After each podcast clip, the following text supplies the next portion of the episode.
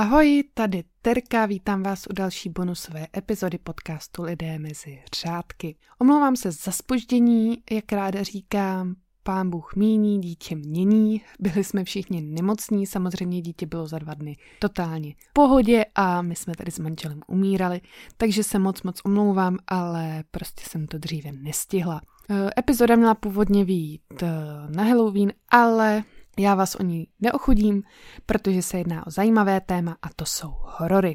Nejdříve něco krátce povím o hororech jako takových a potom pro vás mám šest typů na nejúspěšnější horory poslední dekády. Hororový žánr není v žádném případě novinkou. Pochopit historii hororu znamená porozumět historii lidské posedlosti smrtí, protože Přesně proto je pro nás horor tak přitažlivý, protože umožňuje čtenářům proskoumat, co je děsí, když stojí na hraně mezi životem a smrtí. Ale kdy vlastně hororový žánr začal? S jistotou víme, že děsivé příběhy se datují až ke starověkým řekům a římanům a Existují dokonce důkazy naznačující, že děsivé příběhy, které byly v té době psány, se příliš neliší od typů příběhů, které vyprávíme dnes. Něco o tom ví profesorka klasické literatury z University of Massachusetts Debbie Feltnová, která objevila, že například římský autor Plinius mladší v dopise svému příteli vypráví nádherný strašidelný příběh o strašidelném domě v Aténách. Jedná se o typický příběh o strašidelném domě, kde žije strašlivý duch, který všechny v okolí děsí a dům pod jeho útoky chátrá. Zestup hororové fikce uh, potom nastal v 18. a 19. století s příchodem gotického hororu. Například kniha Zámek od Tranta od Horáce Valpoula je považována za první skutečný hororový román, který je inspirovaný středověkou historií a artefakty. Uh, Gotický hororový román je definován takovými temnými kulisami, emotivními příběhy a zkoumání děsivých a groteskních témat. E, tady to literární hnutí vytvořilo jedny z nejslavnějších a nejpopulárnějších hororových fikcí, které byly kdy napsány, jako třeba Frankenstein od Mary Shelley a nebo Drákulu od Brama Stokera, které jsou stále do dnešní doby nejprodávanějšími hororovými romány. Ve 20. století zůstala hororová fikce populární a autoři začali vytvářet nové žánry hororu.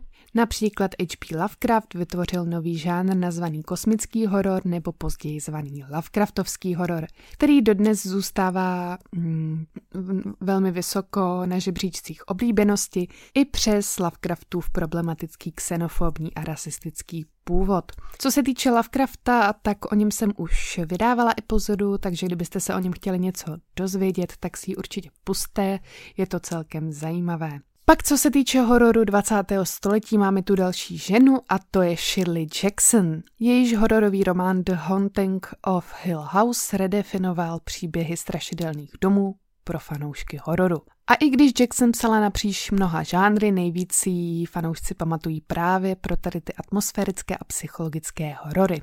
E, její práce byla často adaptována, nejnověji se The Haunting of Hill House proměnil v seriál na Netflixu, který je velmi úspěšný, takže si ho můžete pustit. A zajímavé je, že Shirley Jackson nikdy nevěřila na duchy. Přestože napsala jeden z nejpopulárnějších příběhů o strašidelném domě všech dob, tak příběh nebyl založený na žádné nadpřirozené víře nebo na nějaké její vlastní zkušenosti.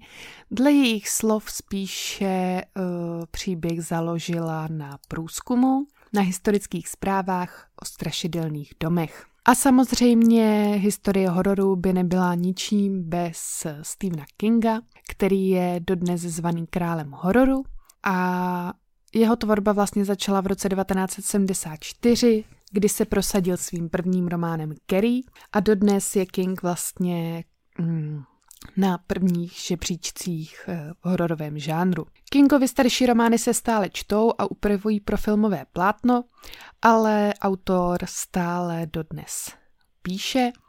Eh, o Stephenu Kingovi eh, právě také vydávám epizodu, takže se máte na co těšit, protože jeho život je velmi zajímavý.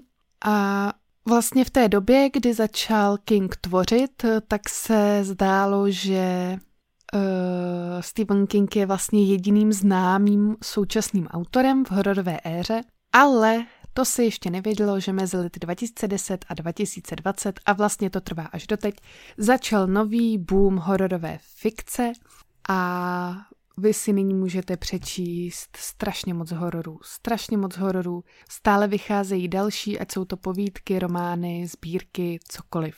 A tak se dostávám k typům na hororové knihy, které jsou dle kritiků a i prodejů nejúspěšnějšími v poslední dekádě. Tak, za prvé tu máme Bird Box od Joshe Mellermana.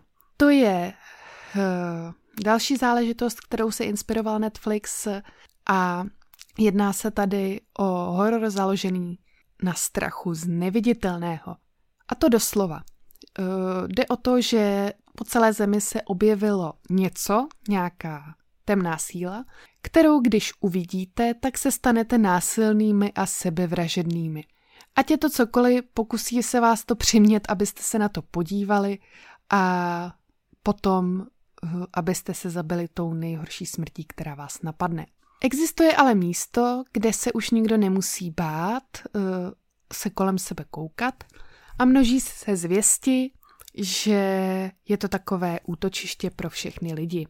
Jedna žena je tedy odhodlána se tam dostat i se dvěma malými dětmi a s páskou na očích se vlastně snaží na tady to útočiště dostat a přitom se vlastně uh, se orientuje pouze podle sluchu, hmatu, čichu a podobně. Takže velmi zajímavý nápad. Uh, film, který podle toho vznikl, byl velmi dobrý, hrála v něm Sandra Bullock a ještě tady ta kniha má druhé pokračování uh, s názvem Mallory. Dále zde máme rituál od Adama Nevilla. Další záležitost, kterou kromě knihy můžete vidět i na Netflixu, film je skvělý. Uh, jedná se o horor, uh, kde čtyři muži míří k polárnímu kruhu na pěší túru, který, jak doufají, oživí jejich staré vztahy, které byly vlastně v minulosti pochroumány uh, takovou tragickou událostí.